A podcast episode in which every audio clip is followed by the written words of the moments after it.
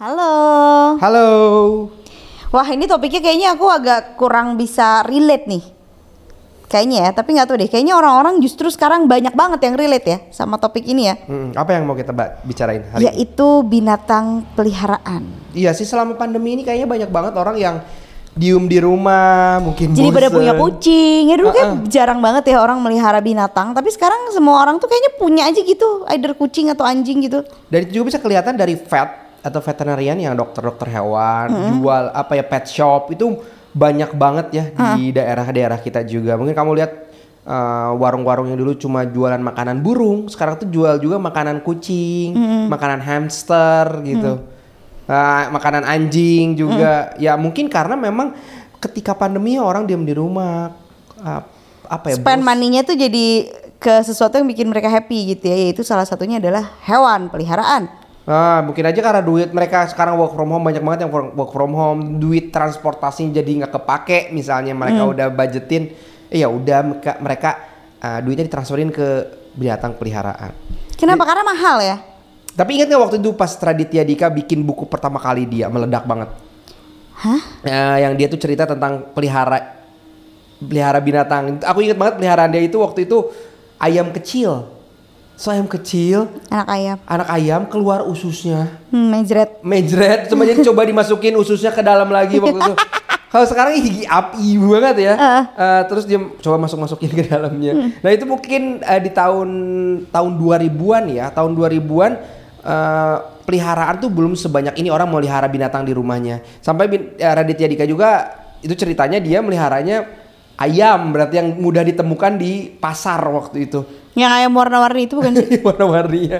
Mungkin kalau itu setelah zamannya Raditya Dika kali ya, warna-warni. Kalau waktu itu zamannya ya nggak diwarnain. Kalau sekarang kan bener-bener diwarnain si binatangnya. Kalau kamu, aku sih gini ya. Kalau aku dari kecil itu nggak pernah punya binatang peliharaan. Kenapa? Karena nggak suka kali ya, maksudnya. Oh, karena nenek aku itu, kakek aku tuh kan punya bengkel, dan bengkel itu bengkel gede ya. Kita punya banyak, jadi di rumah itu tuh mobil tuh muat mungkin 10 mobil lah gitu di bengkelnya tuh. Bengkel cukup gede lah di pinggir jalan. Nah, karena punya bengkel jadinya selalu punya anjing tuh kakek aku. Tapi ini ya? Tapi bukan anjing yang dibawa masuk ke rumah disayang-sayang kayak peliharaan zaman sekarang gitu, bukan. Ini bener-bener anjingnya ditaruh di luar aja. Kalau siang-siang itu kadang-kadang kalau lagi rame banget tuh dirantai aja si anjingnya, karena ya tidak perlu dijaga gitu. Tapi kalau malam-malam tuh dilepasin karena jagain mobil-mobil gitu kan. Jadi di rumah nenek aku tuh selalu ada anjing. Tapi kalau aku dan ibu aku dan ayah aku itu nggak pernah. Ibu kamu udah keluar rumah ya waktu setelah nikah ya? Iya ya, kayaknya ya. Aku nggak kepikiran lagi kakek aku punya bengkel dari ibu aku umur berapa. Cuman di bengkel tuh selalu ada anjing. Tapi di bengkel ya, karena rumahnya gede banget dan itu jadi benar-benar bisa ada area terpisah lah, area bengkel dan area rumah gitu. Di bengkel ada anjing. Jadi di rumah bisa dibilang di rumah nenek tuh selalu ada anjing. Tapi bukan anjing peliharaan yang disayang-sayang, dibersihin, dimandiin gitu, bukan. Bedakan gitu ya, karena kita ngelihat sendiri nih teman-teman kita yang punya anjing kan diperlakukannya seperti anak manusia gitu ya, diperlakukan dengan sangat baik. Kalau ini sih enggak gitu, biasa aja dikasih makan doang. Makanan juga kayak disamain sama makanan kita gitu. Makan mungkin lebih mahal gitu ya.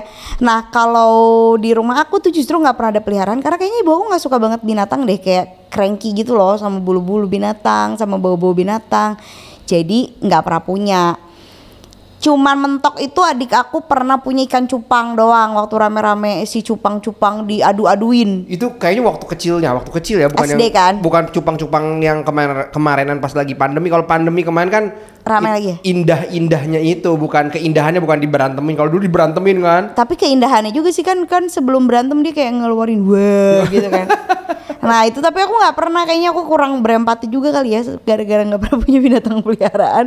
Cuma nggak pernah punya. Nah tapi karena di rumah nenek aku itu ada sepupu aku, ada tante aku yang tinggal di situ, dan rumahnya tuh luas banget, halamannya gede banget. Sepupu aku lah yang punya peliharaan. Jadi cuman kayak nebeng-nebengan doang gitu, karena tiap hari Sabtu Minggu tuh aku di rumah nenek aku kan. Sepupu aku tuh punya kelinci, sempat punya kelinci. Jadi dititipin di rumah nenek? Enggak, kan memang tinggal di situ. Iya. Terus tante aku punya hamster, terus ada ikan juga. Nah di situ lumayan banyak aku berinteraksi dengan hewan peliharaan. Tapi kalau melihara sendiri sih nggak pernah. Jadi nggak pernah punya pengalaman sama sekali. Nah kalau aku tuh kalau peliharaan banget tuh sebelumnya tuh kayak kucing. Tapi kucing juga bukan kita ngurus ya, karena sering kita kasih makan jadi datang ke rumah. Itu kapan?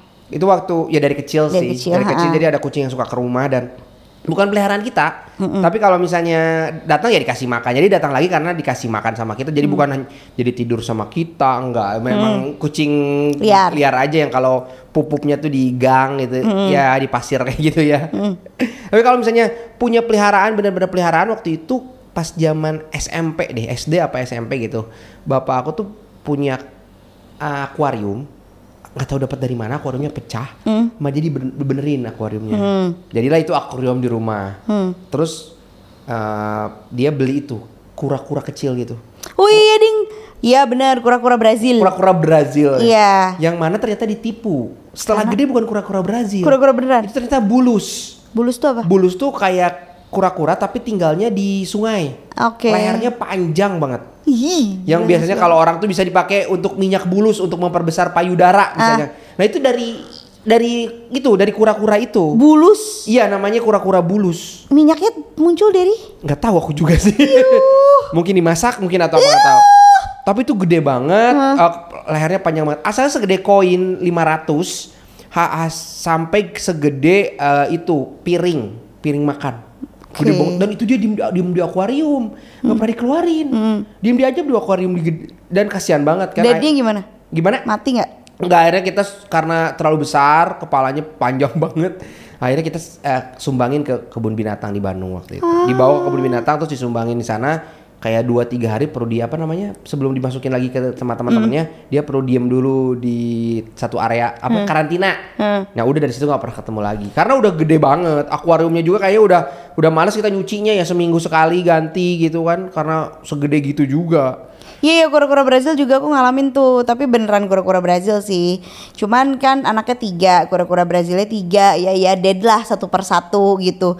Mana dikual-kual terus kan ya, dipegang-pegang terus gitu akhirnya mati. Nah tapi di rumah nenek aku tuh ada juga tuh 2 kura-kura, bukan kura-kura Brazil, nggak tuh sih warnanya coklat-coklat gitu. Dan itu tuh beneran ditaruh aja gitu di tengah ruangan. Oh itu namanya kalau sekarang tortoise itu yang memang hidupnya bukan di laut, di air, memang di darat. Gitu.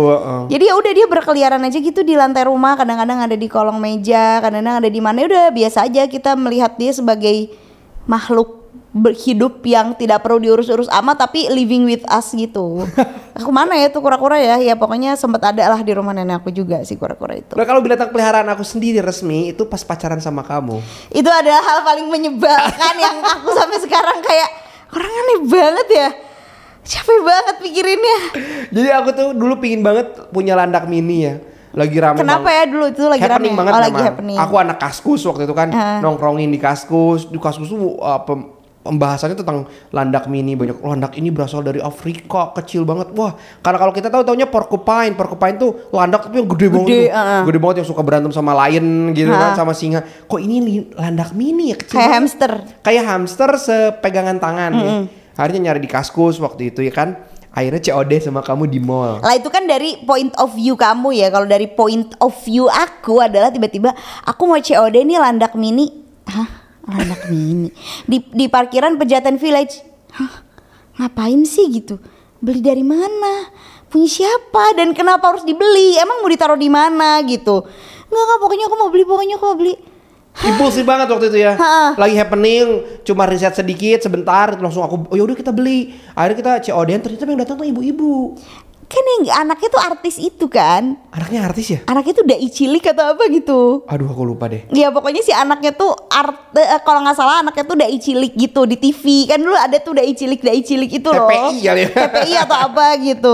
Nah si anaknya tuh itu terus gak keurus lah. Akhirnya dia sama ibunya disuruh dijual tuh landak. Iya asalnya kita mau beli 1 tapi kita dikasih 3 kan. Kasih 3 dikasih sama kandangnya. Dikasih makanannya karena, sama apa serbuk kayunya karena ibunya kayak yang penting keluar dah gitu kayaknya nggak mau ngurus lagi gitu. Nah pas kita harus beli terus kita simpen di mana bukan itu kan itu masalah kamu kayak setelah dibeli baru bilang kalau di kosan aku nggak boleh bawa peliharaan ya terus mau ditaruh mana taruh di kosan aku karena di kosan aku tidak ada aturannya. my god, kenapa tiba-tiba di kosan aku ada landak? Jadi ada landak 3 di kosan kamu ya waktu itu? Kututup lah, aku insecure malam-malam mereka lompat atau apa gitu.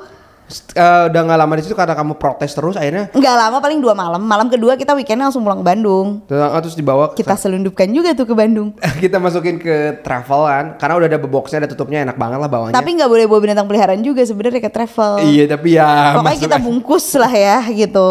Si kandangnya kita bungkus lagi pakai kayak kardus gitu. Pokoknya kayak kelihatannya kayak kardus. Nah karena aku juga ternyata nggak punya waktu untuk ngurus ya, sibuk banget. Kenapa aku mau ya? Aku juga nggak mikir panjang waktu, impulsif banget pingin langsung aja. Akhirnya dibawa ke Bandung, yang melihara adalah bapak aku. Dan terjadilah, jadi banyak. Jadi banyak sih papa, asalkan kita bawa 3 tuh ya. Total jadi berapa? Lebih dari 15 lah. Akhirnya sama si papa satu persatu dijual, dijual anakannya dijual. Awalnya tuh nggak tahu cara ngurusnya. Kok pas udah lahiran kok lucu banget loh itu landak kecil banget gitunya. Nggak tajam-tajam banget. Nggak tajam banget, kecil banget. Tapi kok pada mati. Oh ternyata ketika lahiran harus dipisahin sama yang si jantannya. Karena jantannya akan nyerang si bayi-bayinya. Sedangkan anak kan perlu nenen sama ibunya kan, itu kan mamalia. Akhirnya oh udah tahu kalau lahiran ya udah diangkat itu dipisahin aja si jantannya. Oh itu punya banyak banget. Bapak aku akhirnya jadi jualan landak. Banyak banget yang ke rumah datang beli landak satu. Dan kamu dari Jakarta mengirim makanannya. Dulu akhirnya kasih duitnya aja sih untuk beli makanan. Dan saya lo juga sempat main kan, pernah beberapa kali main sama landaknya waktu itu. Oh survive cukup lama ya kalau kita pikir-pikir ya, masih bebek aja pernah banget main ya. Jadi yang papa pertahanin itu mungkin 5 tahunan kali ya. Lebih 7. Oh lebih 7. Jadi yang pertama landak yang pertama datang ke rumah itu yang dia keep. Yang anak-anaknya yang dijualin gitu. Jadi dia akhirnya mati karena memang udah 7 tahun udah tua sih ya, umurnya memang segitu. Nah itu sih ketika kita impulsif itu memang gak akan jadi bener ya. Kenapa kita tiba-tiba pingin ini, pingin itu, pingin binatang ini, pingin binatang itu, gak mikirin. Karena beda sama impulsif beli barang ya. Kalau impulsif beli barang tuh kan nggak usah dipelihara ya. Disimpan aja ya. Disimpan ya udah gitu. Paling juga kita menyesalnya adalah ya nggak dipakai lagi, jadi sampah doang. Akhirnya dibuang misalnya gitu atau nggak dikasih ke orang. Tapi kalau beli hewan dan impulsif ada tanggung jawab yang menghampirinya gitu, sama kayak beli mobil. Ya kan, beli mobil tuh kan jadi ada biaya yang muncul ya, bukan cuma beli bensin tapi juga ada maintenance-nya, pajaknya, ini itunya. Gak dipakai malah jadi rusak. Gitu kan. Kayak gitu. Nah binatang juga kan sama gitu, ketika kita memutuskan untuk punya, be it beli atau adopt gitu ya, kita pada akhirnya ada biaya-biaya yang muncul dan mungkin itu nggak sedikit gitu. Nah kita kan kemarin main ke rumah temen ya, salah satu temen kita, terus dia punya peliharaannya banyak-banyak, anjingnya banyak, ada 6 gitu. Tapi akhirnya dia pelihara 3, sisanya di rumah orang tuanya, kasih orang tuanya gitu. Ternyata ribetnya tuh bukan hanya ribet tapi juga ribut nggak kuat aku. Maksudnya karena anjingnya kecil kali ya. Kalau anjingnya gede kan cenderung lebih quiet ya. Ini kan anjingnya kecil-kecil semua. Jadi kan ya ampun berisik. Lucu ya. Kalau buat main kayak kemarin doang tuh 3 jam 4 jam 2 jam 3 jam main ke rumahnya. Eh lucu. Iya lucu. Jalan-jalan. Selalu jalan pegang talinya gitu. Begitu lama-lama ya. Iya males juga ya. Malah kemarin aku bilang lebih repot daripada ngurus bayi loh. Si bayi ini makin lama akan makin besar ya. Dia akan makin mandiri, makin bisa bicara sendiri, makin bisa mandi sendiri. Lah kalau peliharaan kayak anjing atau kucing ini kan mau umurnya berapa juga nggak bisa makan sendiri kan. Tetap aja harus kita urusin gitu, tetap harus kita mandiin. Dan kemarin pas ke rumah teman kita juga kayak cukup nyaman ya. Nggak bau sama sekali gitu ya. Pernah kita datang ke rumah teman bukan anjing tapi kucing, bisa kucingnya lebih dari 1. Itu berasa bau hewan ya. Dan ini kok nggak bau, berarti artinya ada maintenance yang harus dia bayar. Iya, biar si anjingnya beneran nggak ada baunya sama sekali sih. Even nggak wangi juga sih. Biasanya kan kalau anjing keluar salon suka wangi tuh. Wangi sabun aja. Wangi gitu sabun. Ya. Nah, tapi ini anjingnya nggak wangi tapi nggak bau sama sekali juga. Even ada nih anjing-anjing yang kalau kita pegang tangan kita tuh suka jadi bau kan. Ini tuh nggak sama sekali, bener-bener tidak ada baunya dan nggak kotor gitu loh. Ya artinya si binatangnya, si anjingnya dimandiin. Rutin. Dan rumahnya juga dibersihin juga kan. Nah itu capek banget sih. Kayaknya kalau misalnya lihat temen yang punya anjing dulu 1, kan rambutnya tuh di mana-mananya, anjingnya tuh di baju, di kursi. Tapi kemarin tuh kok enggak gitu ya. Berarti emang dia ngurus banget rumahnya juga. Itu tuh kayak kalau misalnya kita punya peliharaan itu kayak harus punya budget sendiri nggak sih? Kalau misalnya kamu lihat dari keuangan, sebenarnya budgetnya itu masuk budget mana? Ya nggak tahu, tergantung budgetnya budget mana. Kalau kayak kakek aku misalnya peliharaannya cuma buat jagain doang, oh ya udah paling makan doang gitu, nggak apa-apa lah, kotor-kotor dikit, mandi-mandi di luar doang, nggak usah dibawa ke pet shop. Berarti kan budgetnya segitu aja. Tapi kalau kamu budgetnya udah masuk, si anjing aja tuh punya budget lifestyle-nya sendiri. Anjing punya lifestyle-nya dia. Iya kan, misalnya aku atau kalau kucing ya, aku soalnya nggak suka kucing. Tapi kalau anjing kan bisa nih ada budget lifestyle-nya ya, harus potong rambut, ke salon misalnya, terus juga mandi, berenang, ya? Snacking. Berenang, oh iya berenang mereka. Iya kan, olahraga. Abis itu harus dibawa ke taman misalnya berkala karena biar lari-larian, biar capek, ketemu dengan anjing lain ya. Itu mah jadi kayak biaya satu anak nggak sih gitu. Karena aku selain dia nggak sekolah, dan ada yang disekolahin juga kan anjingnya kan? Iya, karena sekolah nggak apa obedience school apa gitu. Ada yang disekolahin juga, ada yang ternyata anjingnya kegemukan jadi perlu program diet juga, pakai dietitian. Ya kan, kayak itu tuh big deal banget gitu. Kalau dilucu-lucu mah lucu ya punya peliharaan, tapi kalau dipikir-pikir bahwa ada risiko-risiko yang muncul, risiko-risiko keuangan yang munculnya juga ada repot gitu. Belum lagi dia sakit, vaksin. Ya bener kan dia ribet banget. Dia juga cerita pas anjingnya sakit, kalau muntahnya warna apa mereka sampai tahu ya. Kalau muntahnya warna kuning berarti itu asam lambungnya naik. Wow. Kalau warnanya putih berarti ada masalah dengan pencernaannya, harus ke dokter. Sampai sedalam itu gitu mereka tahu bagaimana kebutuhan anjingnya. Aku inget dulu pas Raja Arab nikah tuh sama Wendy Walters. Anjingnya berapa tuh pas mereka? Iya, prewedding ya. Prewedding anjingnya kan bagus banget tuh. Rambutnya tuh kayak halus. Perawatannya berapa ya? Harus punya nanny sih kayaknya ya. Iya, kalau anjingnya bener sebanyak ya itu, apalagi kalau anjing besar ya. Kalau anjing-anjing kecil kan mungkin kita juga bisa sendiri gendong-gendong tuh masih bisa gitu. Kita ngejar-ngejar sendiri masih bisa. Tapi kalau yang peliharaannya gede-gede itu kan pasti perlu walker, perlu orang yang memang dengan sengaja ngurusin makanannya. Belum lagi kalau kita kerja, aduh kayak aku mah gak sanggup sih. Makanya kalau di Amerika suka lihat tuh ada dog walker khusus di New York City ya. Jadi dia datang ke rumah-rumah untuk ambil anjingnya untuk jalan ke jalan. Jadi anjingnya jalan bisa sehari 2 kali, pagi dan sore. Karena pakai walker.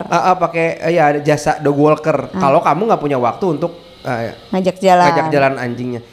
Ini ngomongin tentang anjing, tapi aku lihat juga temen aku yang memang punya peliharaannya reptil. Reptil ini ternyata ribet banget ya.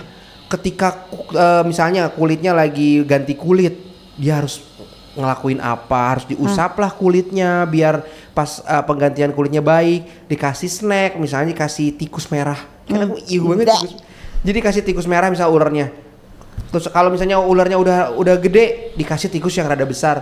Terus tikusnya harus dibanting dulu katanya biar kasihan juga ya, tapi ada emang kayak gitu katanya biar tikusnya nggak lari-larian dan si tikusnya si binatangnya gampang makannya. Itu seribet itu. Jadi buat kamu memang mau punya peliharaan kayaknya harus pikir-pikir dulu sih ya. Tanggung jawab yang menyertainya gitu ya. Itu jadi ingat juga tuh Ernest kan, anaknya Ernest Prakasa. Namanya Ernest Prakasa bukan sih, kok kayak Ernest salah, sutradara ya? Iya pokoknya Ernest sutradara. Dia kan anaknya melihara reptil juga, tapi nggak tega tuh untuk ngasih makan tikusnya sendiri. Oh tikus merahnya dia? Bukan tikus merah, tikus gede sih. Kan ularnya gede. Ini ular? Ularnya gede. Oke. Takut dong ngasih tikusnya ya kan, mau dicaplok kan sama si itu. Jadi dia seminggu sekali apa berapa lama sekali tuh bawa ularnya ke pet shop hanya untuk dikasih makan. Jadi dia ngomong, ya Allah effort banget ya. Kalau menurut aku ya, bagi kaum yang kalau bisa leleh-leleh maleleh, kenapa juga aku harus bertanggung jawab pada satu makhluk hidup lain gitu. Capek banget sih mikirinnya. Jadi kalau misalnya kalian punya mau punya peliharaan tuh kayak paling bener tuh riset dulu deh, kayak kebutuhannya tuh apa aja. Jadi terus juga ininya kebutuhan ruangnya kan. Iya lingkungannya. Iya kan, lingkungannya. Ada misalnya sugar glider nggak boleh di ruangan yang kayak apa gitu. Ular dinginnya harus segimana, anjing jenis apa, panasnya segimana, dinginnya segimana. Itu juga yang kita lakuin ketika kita mau kita punya peliharaan deh gitu. Aku sama Silo gitu. Gimana Silo kalau punya apa? Aku ya bunglon, apa dulu tuh apalagi sih?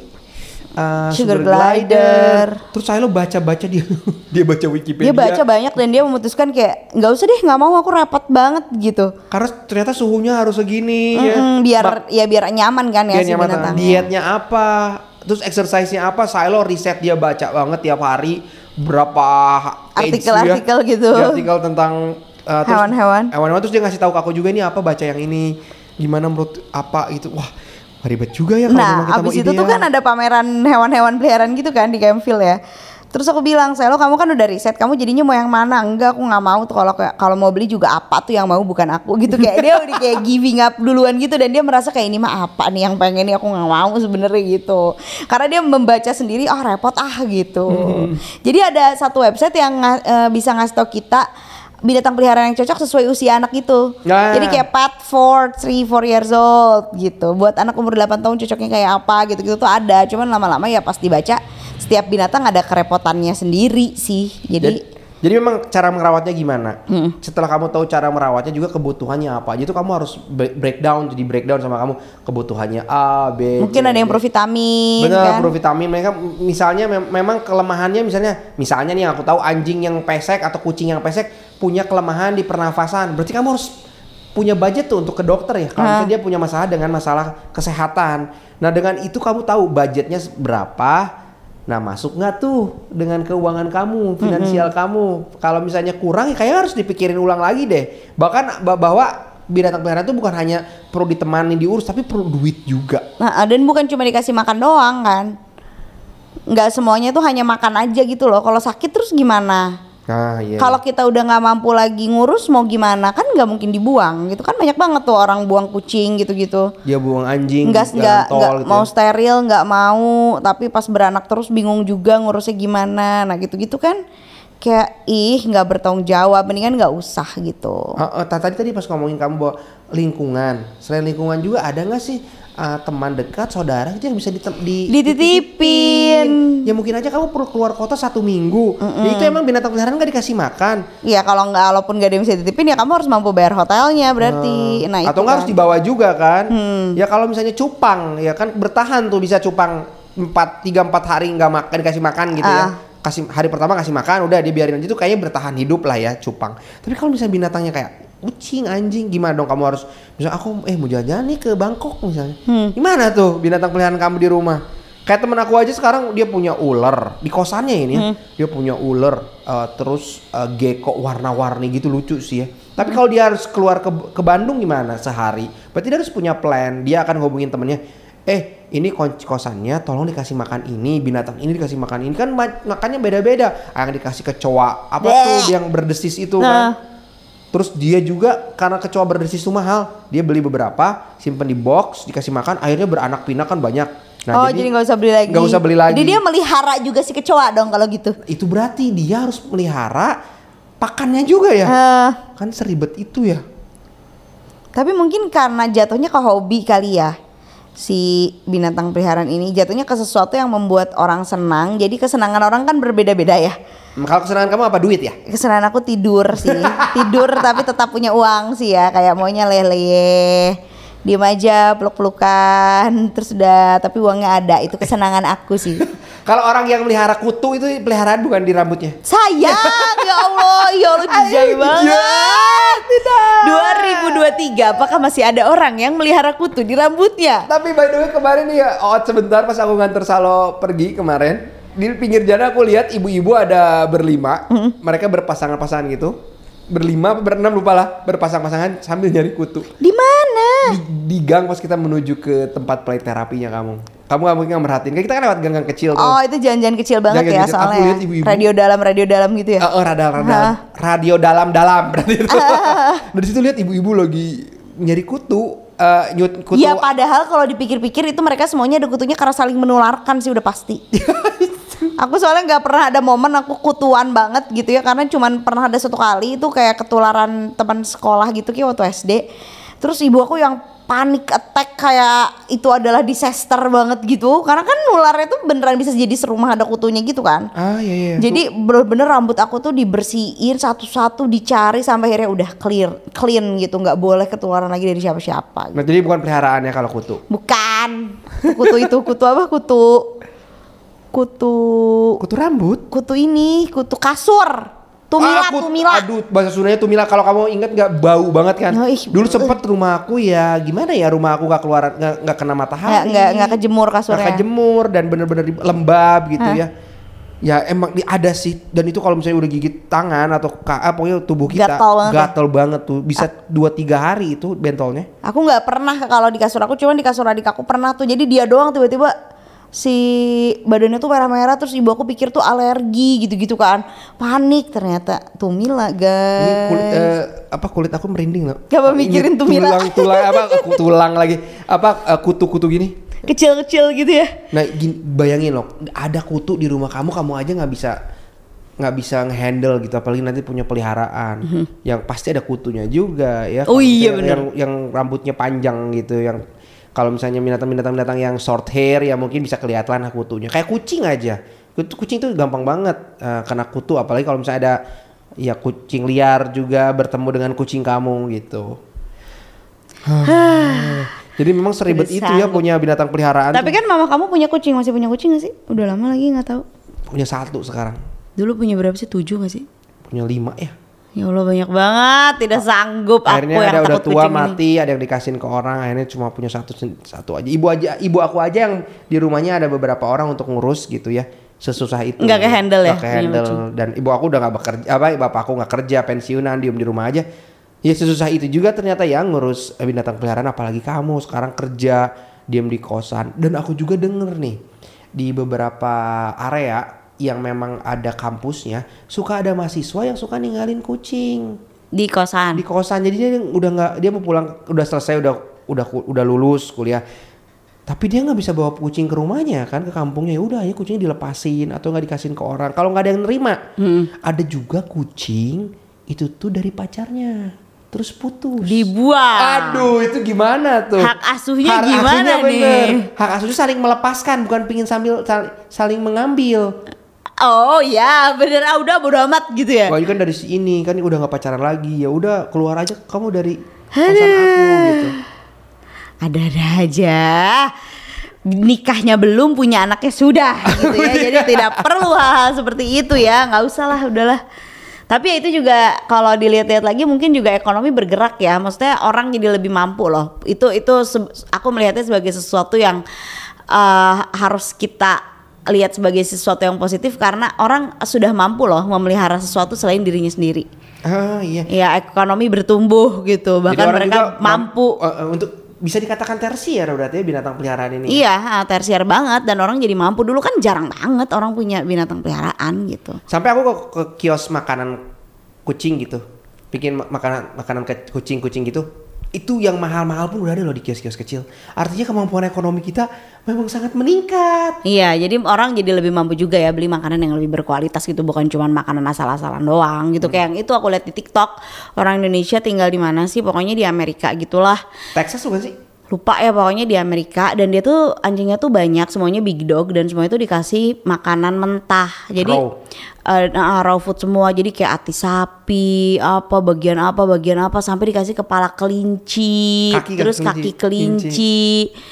Ya ampun, sekali makan aja tuh pasti mahal banget itu dibandingin makan dia sendiri mungkin, karena kan semuanya protein gitu, nggak ada nasinya gitu. Dan kata dia juga kalau punya peliharaan itu, kalau memang punya peliharaan tuh harus fokus. Makanya dia ngasih banyak waktu buat anjingnya. Dia even buat abis kerja ya udah ngurusin anjingnya, makan.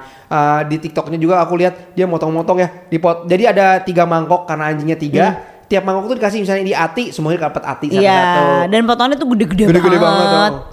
Bukan cuma potongan hati kecil-kecil. Oke, jadi buat teman-teman semua yang sekarang pengin sesuatu, kayaknya harus bijak dulu deh. Kamu harus riset dulu seperti yang dilakukan oleh Shiloh, biar bisa melihat apa kamu akan berubah pikiran atau kamu akan tetap gitu. Kalau kamu tetap dan ngerasa oke, aku mampu, ya itu saatnya kamu untuk pelihara. Apalagi sudah nggak pandemi, liburan juga udah jadi lebih gampang. Orang-orang udah balik lagi seminggu sekali ke Singapura ya. Kita lihat-lihat nih, orang-orang weekend udah pada balik ke Singapura. Nonton konser juga ya. Pikirin deh mau nitip sama siapa tuh binatang peliharaan kalaupun punya gitu. Jadi kalau udah mau banget, riset banget, udah gitu coba di post berapa lama menurut kamu yang memang apa? Nggak tahu, aku nggak relate soalnya, karena aku nggak pengen. Tapi kalau pengen sesuatu dan kamu akan ngepost berapa lama sih? Kalau aku mah bisa setahun kan tuh, aku beli hal-hal yang aku takut aku impulsif tuh, dan pas beli tetap aja aku impulsif, nggak apa-apa, udah setahun yang lalu aku maunya. Jadi nggak cocok nanya sama aku sih. Kamu mungkin? Kalau kamu misalnya itu 1 bulan atau 2 bulan deh kayaknya. Nggak bakal tahan sih kamu. Kalau kan 1 tahun. Tapi kalau misalnya 1 bulan atau 2 bulan tetap mau. Ya berarti artinya itu bukan impulsif. Kamu udah punya consider untuk memikirkan hal lain ya. Tadi persiapannya, risetnya seperti apa, duitnya udah cukup atau belum. Oke, kalau begitu itu aja kali ya ngobrol-ngobrol kita di episode kali ini. Jangan lupa share ke story kamu. Kalau ada ide boleh juga kasih tahu kita ide apa sih yang seru dibahas di podcast. Sampai jumpa di episode selanjutnya. Bye-bye. Bye.